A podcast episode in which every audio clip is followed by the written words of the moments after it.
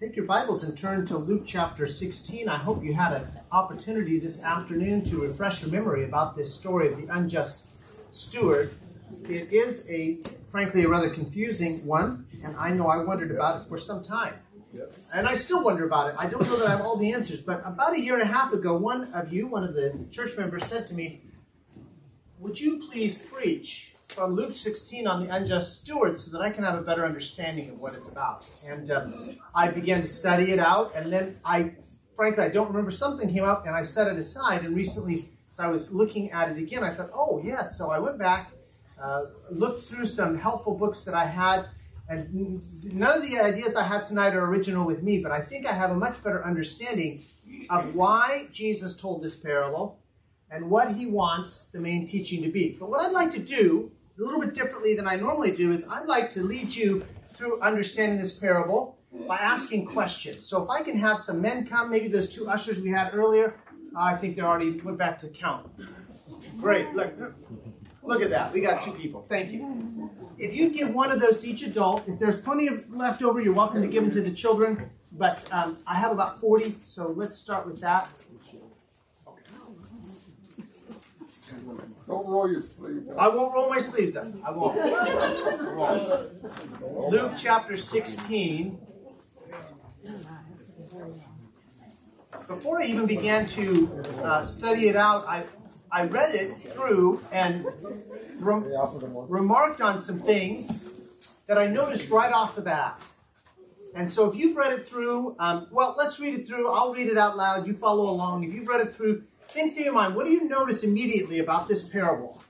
The, the strange things, the average things, the things that are, that are notable. And uh, let me read it to you. Luke chapter 16, verses 1 through 8 is the parable. We're gonna, we might work our way all the way down to 13. This uh, message is going to be a little bit different because I'm going to help you understand the passage. That's going to take the majority of our time tonight. And then I've got five applications. That's where the preaching comes in. And we may not get to all five applications. We'll, we'll see. Um, Luke chapter 16, verse 1. Follow along as I read out loud. He, this is Jesus. Well, let me get the first word. And he, this is Jesus, said also unto his disciples There was a certain rich man which had a steward, and the same was accused unto him that he had wasted his goods. And he called him and said unto him, How is it that I hear this of thee? Give an account of thy stewardship, for thou mayest be no longer steward. Then the steward said within himself, What shall I do? My Lord taketh away from me the stewardship. I cannot beg, I cannot dig. To beg, I am ashamed. I am resolved what to do, that when I am put out of the stewardship, they may receive me into their houses. So he called every one of his lord's debtors unto him, and said unto the first, How much owest thou unto my Lord? And he said, An hundred measures of oil. This would have been olive oil, right?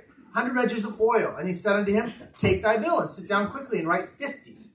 And he said to another, And how much owest thou? And he said, An hundred measures of wheat. And he said unto him, Take thy bill and write fourscore, or eighty. Take thy bill and write eighty.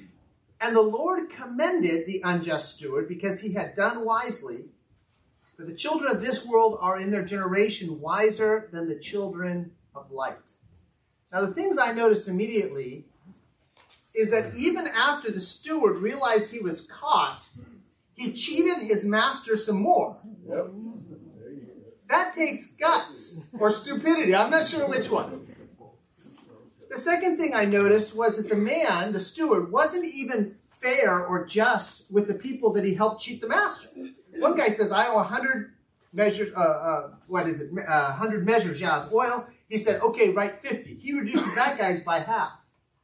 The other guy says, I, ha- I have 100 measures of wheat. And he says, oh, okay, write 80. He only reduces that by 20%. This guy just cheats everybody.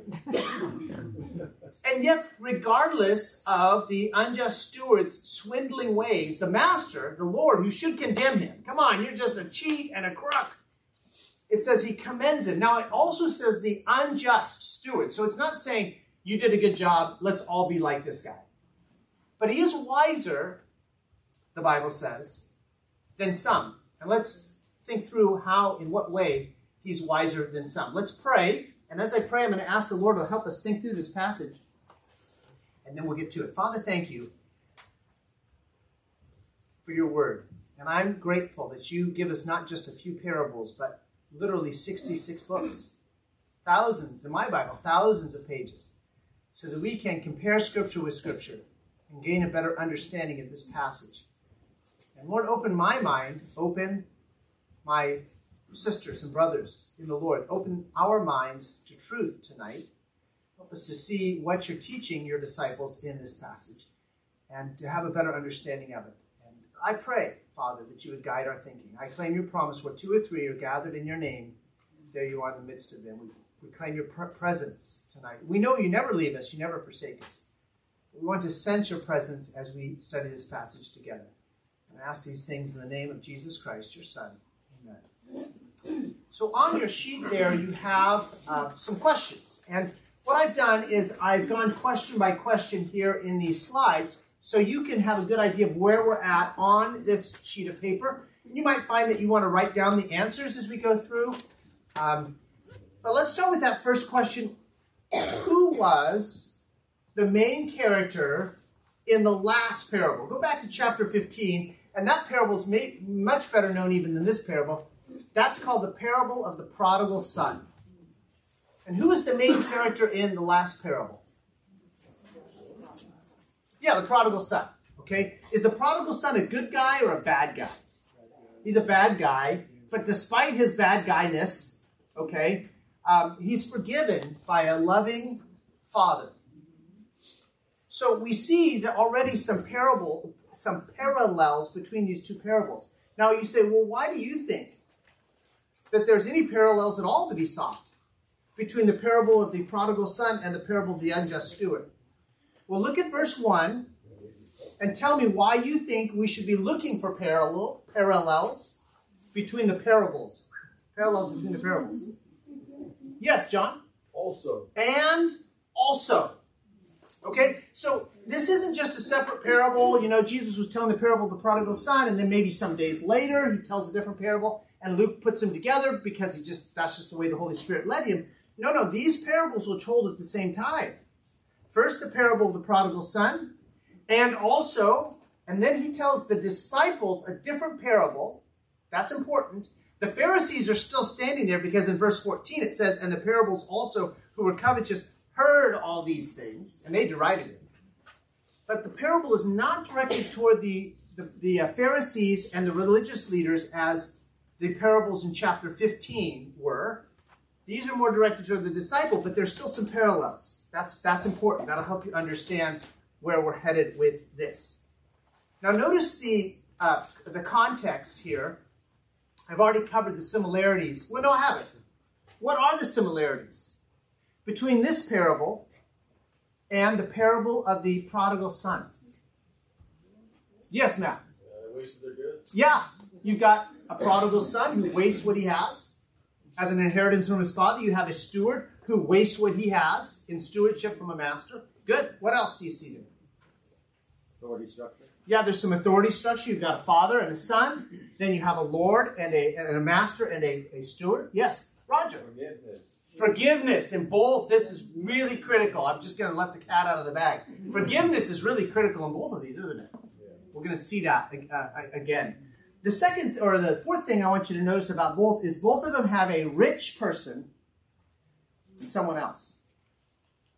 Now, in the story of the prodigal son, is the rich guy, is the rich dude a bad guy or a good guy? He's actually a good guy. Sometimes we assume that just because a person's rich, they're the bad guy. But don't assume that in the story that the rich man here is a bad guy. Because in the story of the prodigal son, you had a very rich father who generously gave a son his share of the inheritance, and even after the son squandered that, received him back as a, as a, as a, as a, uh, as a son, not as a servant, as a son. Okay, next question. And this one's a little bit out of order. That's why there's an asterisk next to it. If you're following along in your sheet, I've actually jumped down a little bit uh, in your in your notes. Pull that question up to the top here. This one you're going to have to think deeply about here. What can we learn about the rich man from this parable? Don't. I'm not talking about his relationship to the steward now. Okay, we're going to get to that question here in a minute. But what do we know about this rich man not related to his involvement with the steward? Obviously, he's rich.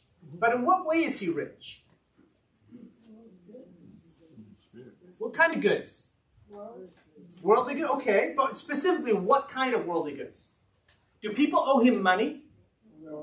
Now, there's several parables about people who owe money, right? There's the fella who owed what? Millions of dollars to another guy, and he goes and, and he's forgiven. He goes and grabs the guy and says, You owe me 20 cents? I, I mean, I'm, I'm using my own numbers here. You remember that story had very specific coinage. The people in this parable, do they owe the rich man money, coins? What do they owe him? They owe him commodities, agricultural commodities. Why? Now, this one we're stepping a little bit outside of, of the, the scripture, but not much. Because we're, we're thinking as first century Jews would think. Why would people owe a rich man in town agricultural commodities? He owns the property that they. Yes, he owns the property and they're renting it. And as their rent, they don't give him money because they don't have any money. They're cash poor. They have an olive uh, uh, orchard that they rent from the master, and they get olives, and then they crush them and they make oil, and a certain amount they give to the master. Now, if in one year they have a bad crop, or maybe they, they don't work as hard as they should, or whatever, then the master says, Okay, I tell you what, I'm not going to take this away this year, but you owe me X measures of oil, right? They write that down. Then another guy has a wheat field and he's careless and he sets half of it on fire. And so he doesn't have enough wheat to pay the master one year. And the master says, Hey, listen, it's okay. You're going to have to work hard to make this up though, but I need more measures of wheat from you next year. Okay, so write that down. By the way, this is not a question on your sheet. Who's doing all the writing, do you think? The steward, not the rich man. How do I know that? Because later in the story, the steward's going to have the books that are needed in order to fudge the books. The Lord doesn't have them, the master doesn't have them, the steward does. In fact, my guess, this is Scott Dean guessing here, that was the steward's main job was to keep the books. Because later he'll say, I, I cannot dig. Now, what he doesn't mean by that is, you know, I'm just too proud to dig. He means I am physically incapable of digging. Why? He's been in the office all day. He's been like Jesse, you know, just no, I'm just By the way, if I tease you from the pulpit, that means I love you. Okay, I, I do that to people I really love, and, and Jesse's one of my dear friends, but I tease him from time to time. He's just he's he's he's probably just keeps the books. That's what his job is as a steward. Okay, so we know the rich man is a landlord. And again, to the disciples, this would have been perfectly clear. They grew up in small Judean, uh, small Galilean villages. Excuse me small Galilean villages, as soon as they hear a story about a guy who's rich and people owe him agricultural commodities, of course, he's the landlord. I mean, that's what he does. So that's what the rich man does. What do we know about stewards from the Bible? What do stewards do in general from the Bible? What do we know? Yeah, they take care of the master's business. They don't own it, they just control it for him. Who is, in your mind, go back to the book of Genesis, Who's the most famous steward you can think of in the book of Genesis? There's several. Joseph, who ran Potiphar's house. Who owned it? Potiphar. When he didn't want Joseph anymore, he threw him in jail. He didn't have to, you know, let's see, how much do I owe you for your labor? No, no. Joseph was a slave. And probably this steward doesn't have anything to his own name. Okay, so that's stewards. Let's move on to the next question here here's a question that isn't in your Bible. You're going to have to think through. I mean, it's there, but you have to think through it. It doesn't say the name of these people. But how does the rich man know that the steward is cheating him? Or that the steward is mismanaging his funds? How does this how does the rich man know the steward is no good? Caleb? Well, somebody told him. Somebody from where? It doesn't. It's not there. Some, where do you think these people are from? Yeah, perhaps the debtors who owe money to the landlord say, hey, your steward, he's not keeping very good records. Last year I owed you 100 measures, and now I owe you 200 measures. Maybe it was someone else from the village. This is, a, again, a small, probably a small agricultural village that Jesus has in mind as he tells this story to his disciples. If they had been in a big city like Jerusalem, they'd probably be dealing with money, with coins and certain amounts. But they, they're not. They're in a small village, so you know, somebody comes to him and says, hey, you know, this guy's cheating. Now, how do I know that? Because, look at the text. It says in verse 2, How is it that I hear this of thee? Now, the master doesn't tell him who told or what they said, but he says, Hey, you're mismanaging things. Why am I hearing this? Okay? Keep that in mind. Next question. Now, from his treatment of the steward, specifically from his treatment of the steward, what else can we say now about the rich man? Well, let me ask you this question.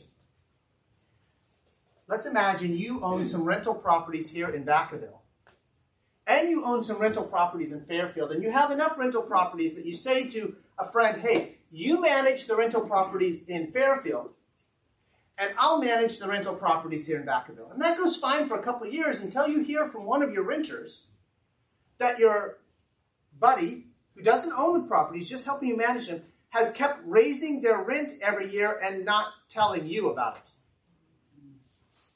And he's taken more money from the renters than he should. What do you do? You don't call him in and say, "Hey, what's going on here? Let's uh, let's talk about this." You call the police. The guy's stealing from you, right? So, what is this? What, what could have happened? Not what did happen, but what could have happened if the rich man is has a steward who's mismanaging and maybe even embezzling his funds? What can the rich man do in first century Galilee to even the score? Throw him in prison until he pays it all back. That's not what he threatens to do here, is it? What, is it? what does he tell this man is going to be the consequence of cheating him? You're fired. Okay, that's bad. I admit that's bad, but that's not, I'm selling you into slavery, which he could have done, right? I want my money back. I'm selling you into slavery if you can't pay it back. You're going to prison if you can't pay it back. You remember in that story that uh, I believe it's in Matthew 18, could be 19, the man who owed the huge sum of money, coins, and he's forgiven his debt. Then he goes out and he finds a guy who owes him just a couple of coins, and he shakes him down and throws him into prison until he pays it. And then his master hears about it, and he says, You're going to prison until you pay all of it.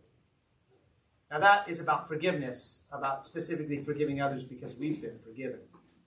So, the possibility here is that this man could go to prison this man could be sold into slavery, but the rich man doesn't do that. So, what does that tell us about the rich man? And Roger already let the cat out of the bag, which I'm glad he did. What, what does it tell us about the rich man?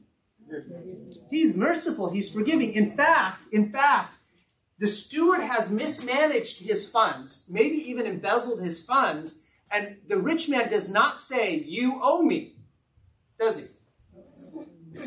He doesn't say that. The rich man is willing to eat those losses now, how many rich people do you know gladly eat their losses? None that I know. I mean, they didn't get rich by being stupid, right? So this rich man is different. He's forgiving, he's kind, he's generous. And we're going to see that's going to come out again in, in a bit. Guillermo's a little bit lost. We're going to help him understand what we're going with. Says yeah. he commended yes. the bad guy for doing what he did. Yes. Why? The steward was just as bad as me. No, no, no, no, no, no, no. You missed it. Okay, you missed it. You missed it. Uh, I, we'll get there. If, if at the end of my lesson, before the applications, you still think that, I'll let you have the floor, okay? what do we know from this parable? What do we know about this specific steward?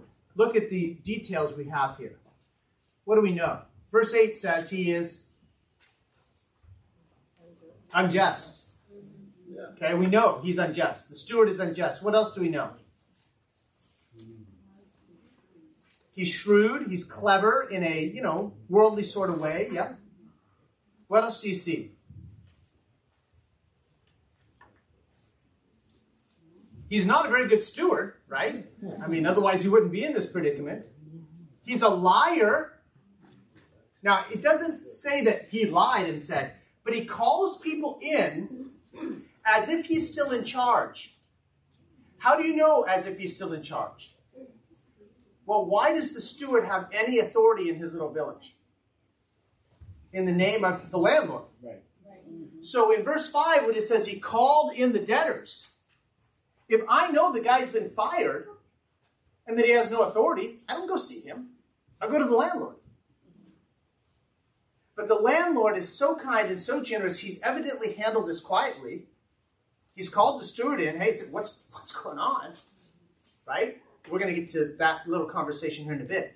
And yet the steward's able to go out and say, hey, hey, I need to talk to you. Come here. And the debtor responds with, okay, what do you have to say? He still thinks the steward's controlling the books.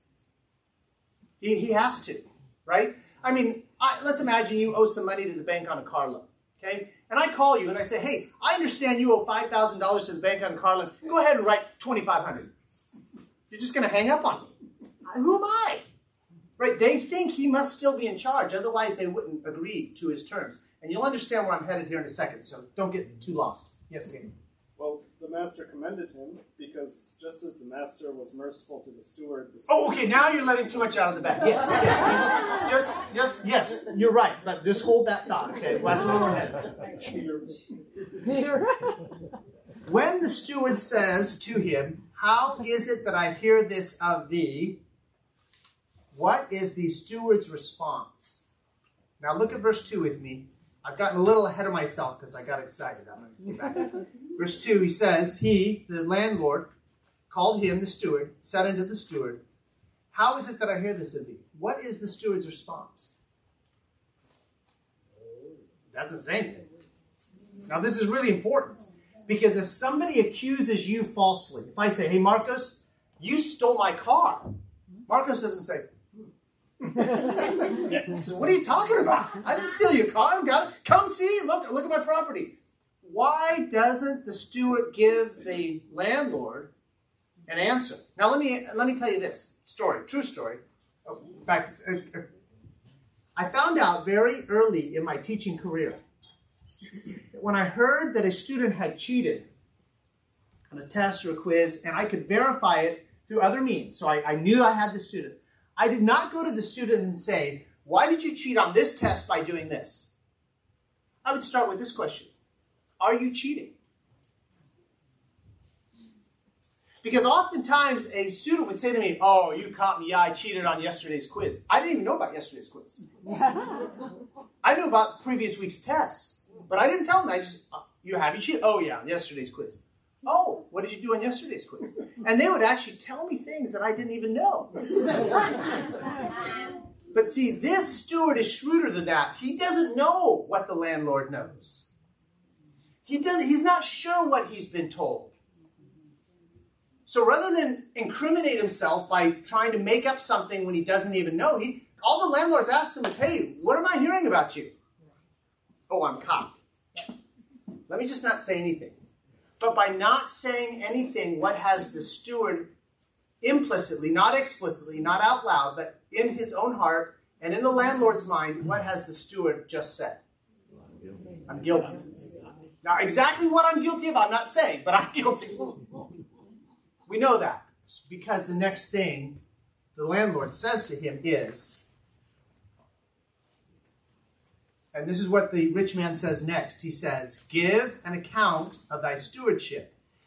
By the way, this is what one of the clues to the story that one of the clues that leads us to understand the steward is in control of some books, some written documents. Give an account of your stewardship says, okay, you better bring the books and we're going to look at them. We're going to find out what you've been doing. Right? If the landlord is controlling the books, he doesn't ask for an account, he has the account in front of him. So he says, give an account.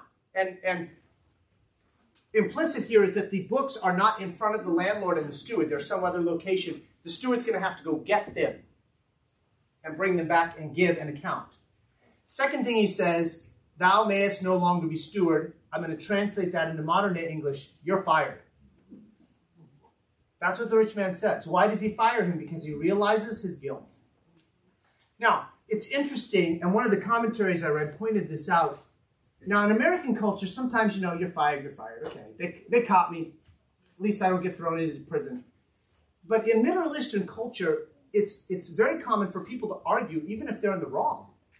It's almost expected that you would just argue because, I mean, that's what everyone does. So he doesn't argue because he knows he's been caught. He knows there's nothing he can say. He's not even sure what the landlord knows. He's just grateful to get out of there without being sent to prison. But he still has the books. How do we know that? Because in verse 5 it says that he said, or verse 6 he says, sit down quickly and write. Where is he writing?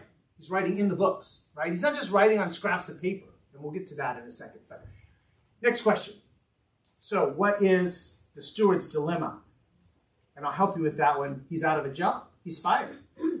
But it's worse than that because he's been fired for incompetence at best and embezzlement at worst. And how is he going to get a job as a steward if nobody can trust him? That's his problem. He can't go to someone else and say, you know that job I did for the landlord? I mean, I did a really good job. That's why I got fired. It's not going to work.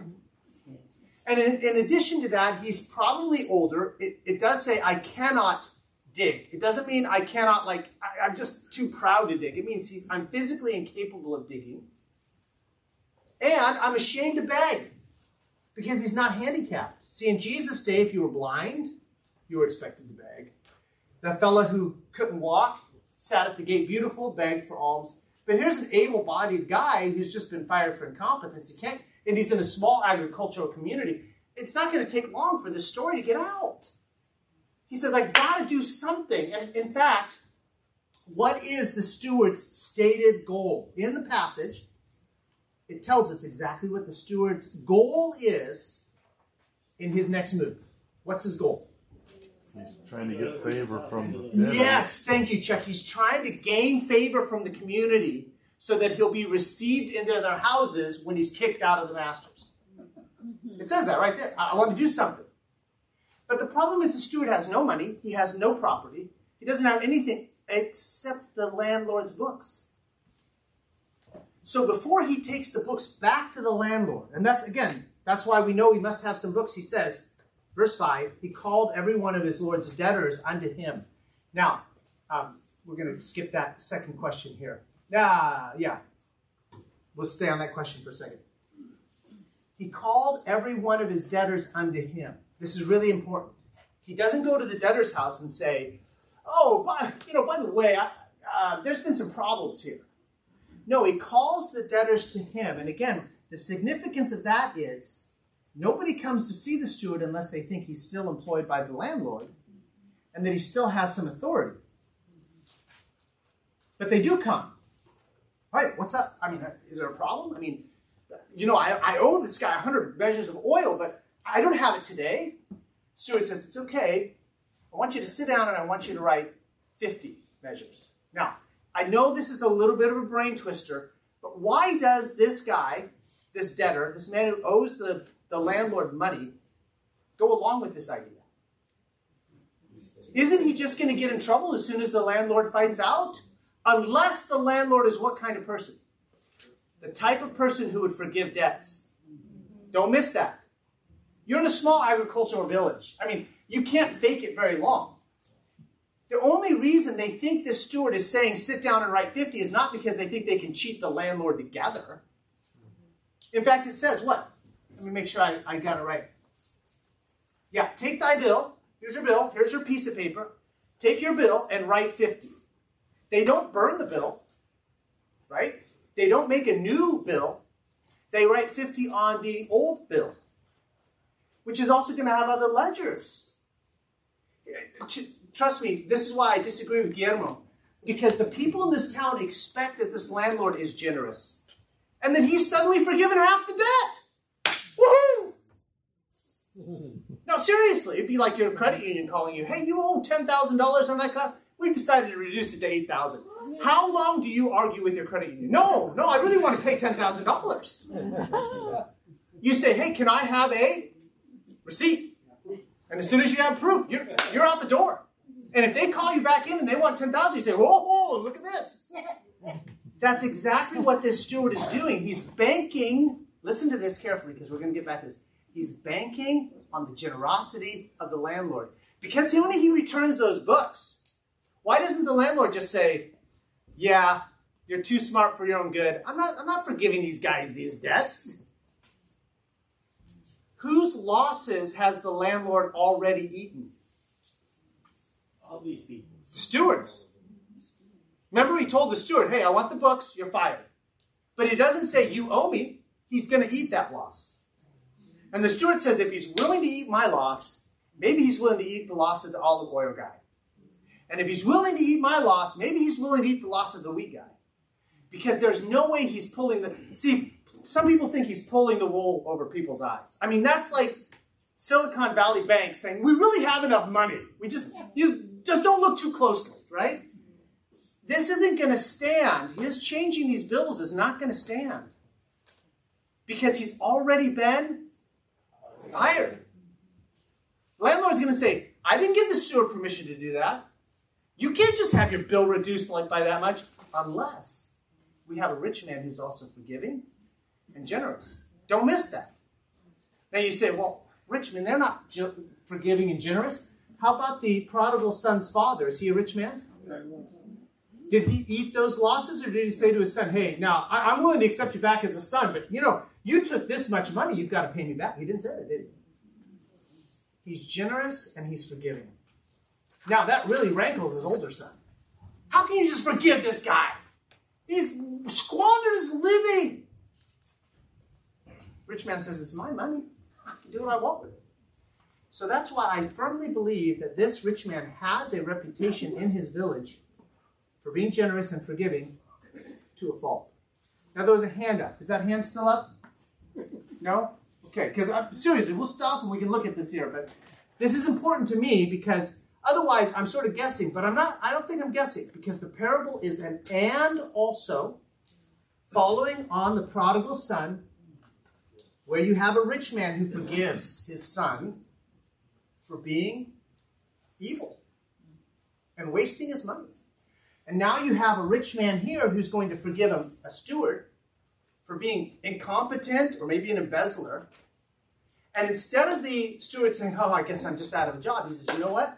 I'm going to bank on my, my master being even more generous and even more forgiving than he was with me. And that's why I'm going to get to the end and we'll come back here. But that's why the uh, the rich man at the end he commends the what kind of steward? Unjust. He doesn't commend him because he's a good steward. He says you are a terrible steward, but you know my character. You're a terrible steward, but you knew that I would forgive. Because listen, what's going to happen in a small agricultural village? In a small agricultural village, let's use uh, Marcos here as the as the oil olive oil guy. He owes a hundred measures of oil. Then the steward, obviously acting on behalf of the landlord, why wouldn't he be? Calls Marcos in. By the way, do you notice it says each? Excuse me, it says every one. He doesn't call him in as a group and say, uh, "Hey, uh, what do you owe? Yeah, yeah, you do that. Um, how about you? No, you do that. No, this means he calls Marcos in. Let's have a private conversation. Marcos, take your bill and write down 50. Marcos writes down 50. And what does Marcos go home and do? Yeah, jumps up and down and tells his wife, hey, we got half of our debt forgiven. Now you have a generous landlord. Is he going to come back to Marcos, to Patty, and say, Patty, Marcos is a bozo? I don't know why he ever thought I was going to forgive half of his debt that's going to make the landlord look really bad. So the landlord says, you know what? I've already eaten a bunch of losses with this stupid steward. I'm just going to eat this one too. Because who gets the goodwill out of forgiving the debts? Not only the steward, but who else? Landlord. What a nice guy. What a nice guy. Okay, here's, here's the point. How much money, how much agricultural goods does the steward receive from his embezzlement? Nothing. The only thing he gets is goodwill. This is also key because if he's planning to run out of the village, what does he want to take with him? As much money as he can. He's not planning to leave the village. He's told us that what all he wants is to be received into somebody else's house when his job is over. That's all he wants. This is a key because he's not trying to embezzle more from the steward. Now, he does rip the steward, I mean, from the landlord, he does rip the landlord off. I'm not arguing with that. I'm just saying the steward doesn't get any money from this because he's not going anywhere. But And I've already given you the answer to this. Why does the steward think that he can get away with further embezzlement? He's already mismanaged or embezzled part of his master's funds. He's been caught, he's been fired, and then he goes out and does it some more. Because he's banking on the forgiveness and the goodness of a rich guy who's going to eat those losses. I I just don't see how you can see it any other way.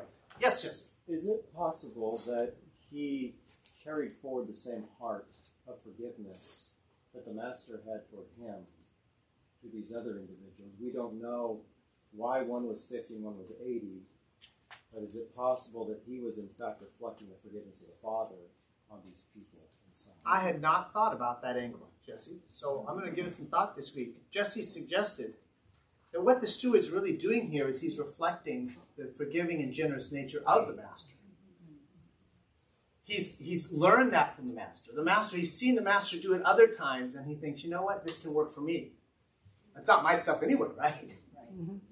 But that's what he does. Thank you. I'm not sure, Jesse. I'll have to give that some thought. Caleb, you had a comment. So I like I like Jesse's interpretation, but on your interpretation of the parable, Okay. what is the purpose or what is the moral or the meaning of the parable? The, the overall par- parable. Yeah. Okay, here it is. You ready? Yeah. The steward depends on the gracious and forgiving nature of his employer, and he's not disappointed. That's, that's what I believe the point of the parable is. He says, You know, the guy forgave me. The guy didn't ask me to pay it back, so whether it's because he's imbibed that spirit from the landlord or he's just trying to play the landlord and get some goodwill with the local village, he goes out and he forgives other people. And in the end, does the landlord demand all this back? No. He commends the unjust steward because he was wise to trust the landlord's forgiveness. Let me say that again. He was wise. You can't say he was wise with money. How much money does the does the steward carry away from all this? Best we can tell, nothing. He's not wise about the money. He's wise about his master's character that his master is going to forgive, and he's going to he's going to stake his future on it. Because if the master goes back to Marcos and Patty and says, "Hey, you know that hundred measures of oil, you still owe that," is Marcos and Patty going to be happy with the steward or angry? And where is the steward? Whose house is the steward going to go to? Not their house. But if the last thing, the last bit of business the steward has done with Marcos and Patty is forgive half of their debt, when they hear he's out of a job, what are they going to say to him? Come on to my house. You can stay with me for a while. Now, I agree the steward earned that goodwill by misspending his master's money. Don't, don't misunderstand. I'm not trying to make the steward into a good guy. He's a bad guy. It'd be like trying to rehabilitate the prodigal son. The prodigal son is an idiot. I mean, he is. But what does the prodigal son do? He bets that his father will at least let him be a servant and feed him.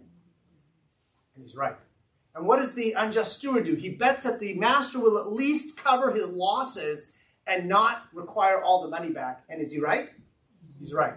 Yes, Guillermo. Is it okay to? Disagree, of course. Okay, so to me, verse No, not to me. What does the Bible say? The, to me, the water down in verse nine and ten talks about what's the purpose. Right. of the parable. Excellent. Read verse 9 for us. Um, okay, said, and I said to you, my friends, make friends for yourselves by unrighteousness mammon, that when you fail, they may receive you into an everlasting home. Excellent. Stop right there. Make friends of the unrighteous mammon. Got that, everyone?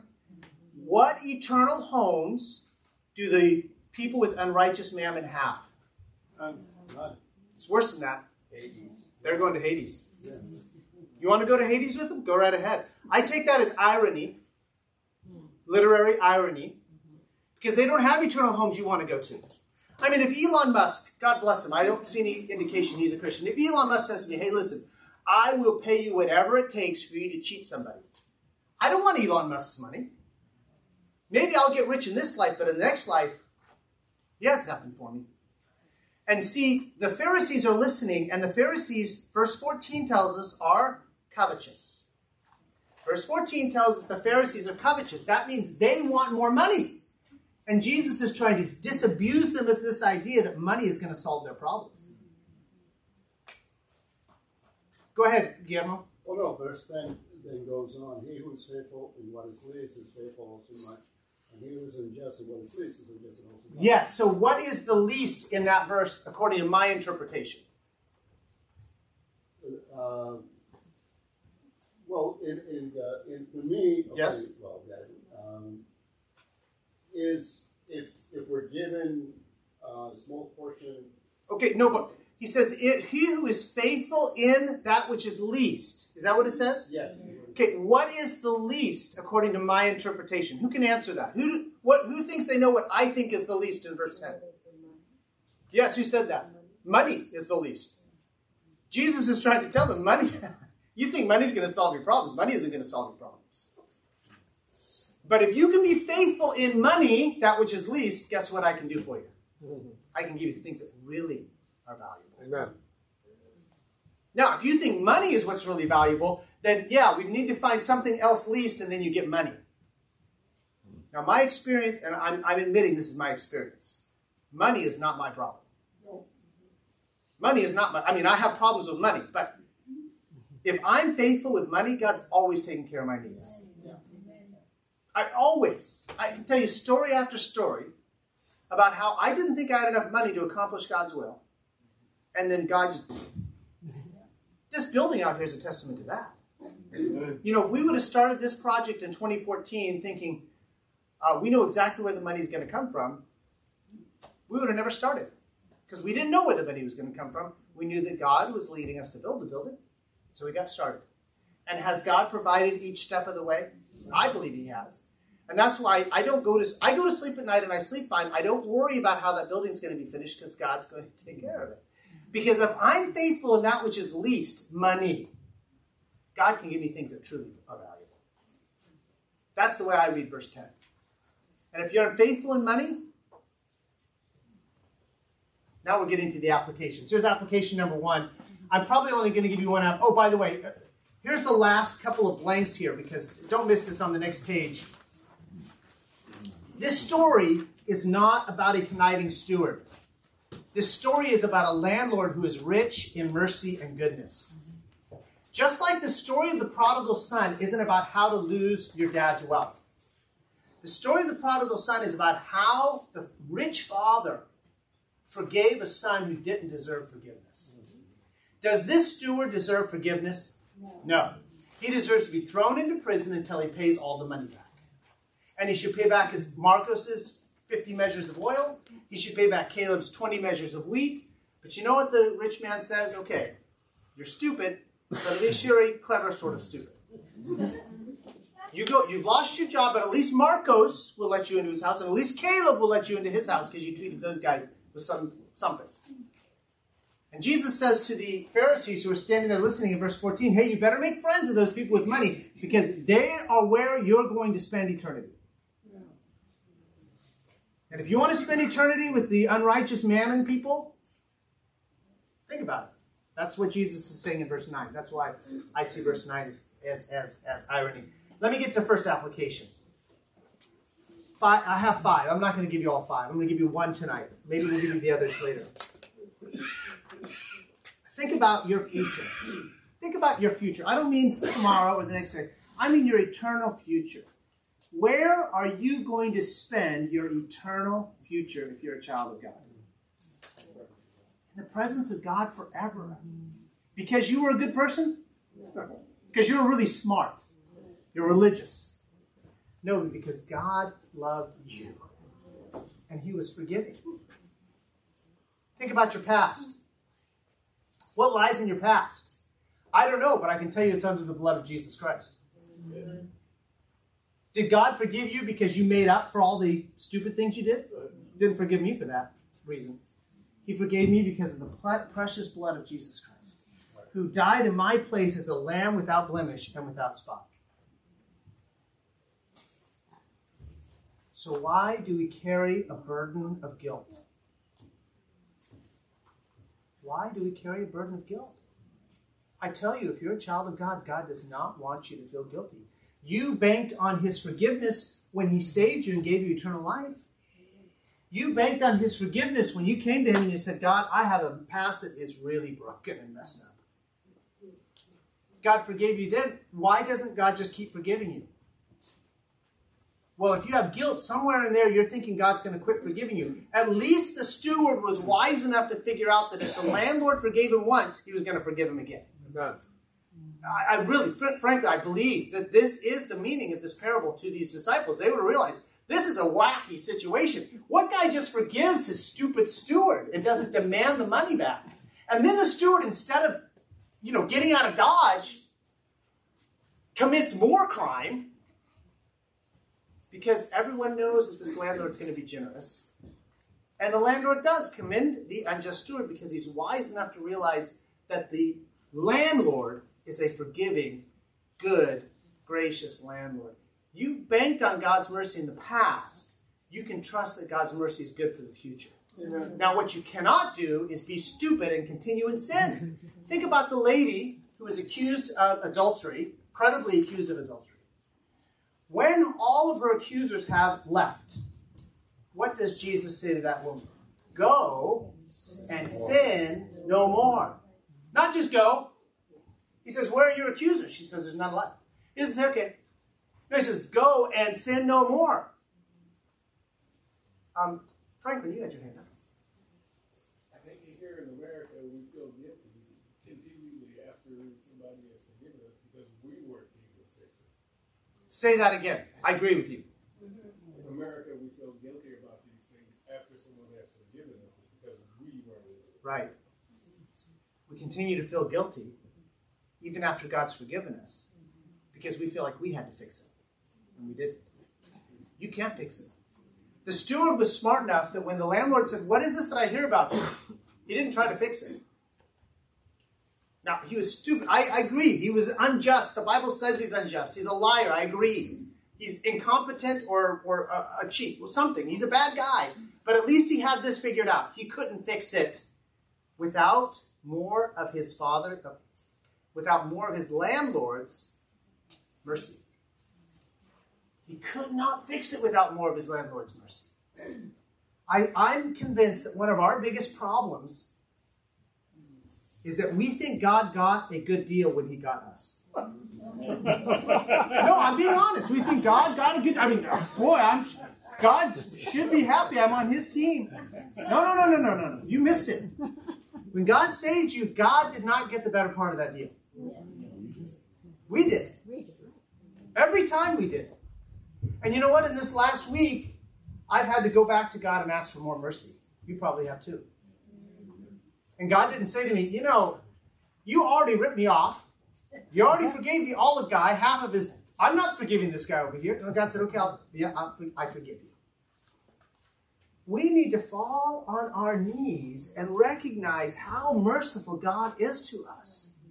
Lamentation says, Your mercies are new every morning. Great is thy faithfulness. But our problem is we think, you know, we look at those people out there and we say, I'm pretty good guy. God should be really happy I'm on his team. And that pride is when we put our hand over the cup of God's blessing, over the cup of God's Holy Spirit, and we say, No, I'm good. I don't need your help. And like Franklin said, we want to fix it ourselves. Instead of just going to God and saying, God, I've blown it. I sinned. I didn't do what you asked me to do. I did do what you asked me not to do. Please forgive me. And then not go back into sin again. First John chapter 2, verse 1. These things write unto you that ye sin not, but understand how deep and how merciful our God is. To just keep forgiving us even when we don't deserve it. That is, if you take one, well, that is your application. I, I have four more, but that's the application you're going to take home with you tonight. Recognize how deep God's mercy is, how rich He is in grace. Quit thinking you've got to fix it, you've got to make it right. You've got to confess and get up and go forward. And God just keeps forgiving us. Father, thank you. Uh, I, I think there's other messages from this passage, but this one is what I want I, I took from it as the first and the most important application, and that was you are rich in mercy. We can understand the father forgiving the prodigal son because they're related by blood. And sometimes people that are near and dear to us have hurt us and we've forgiven them. And uh, Father, thank you for that forgiveness. But this one where the landlord, the rich man,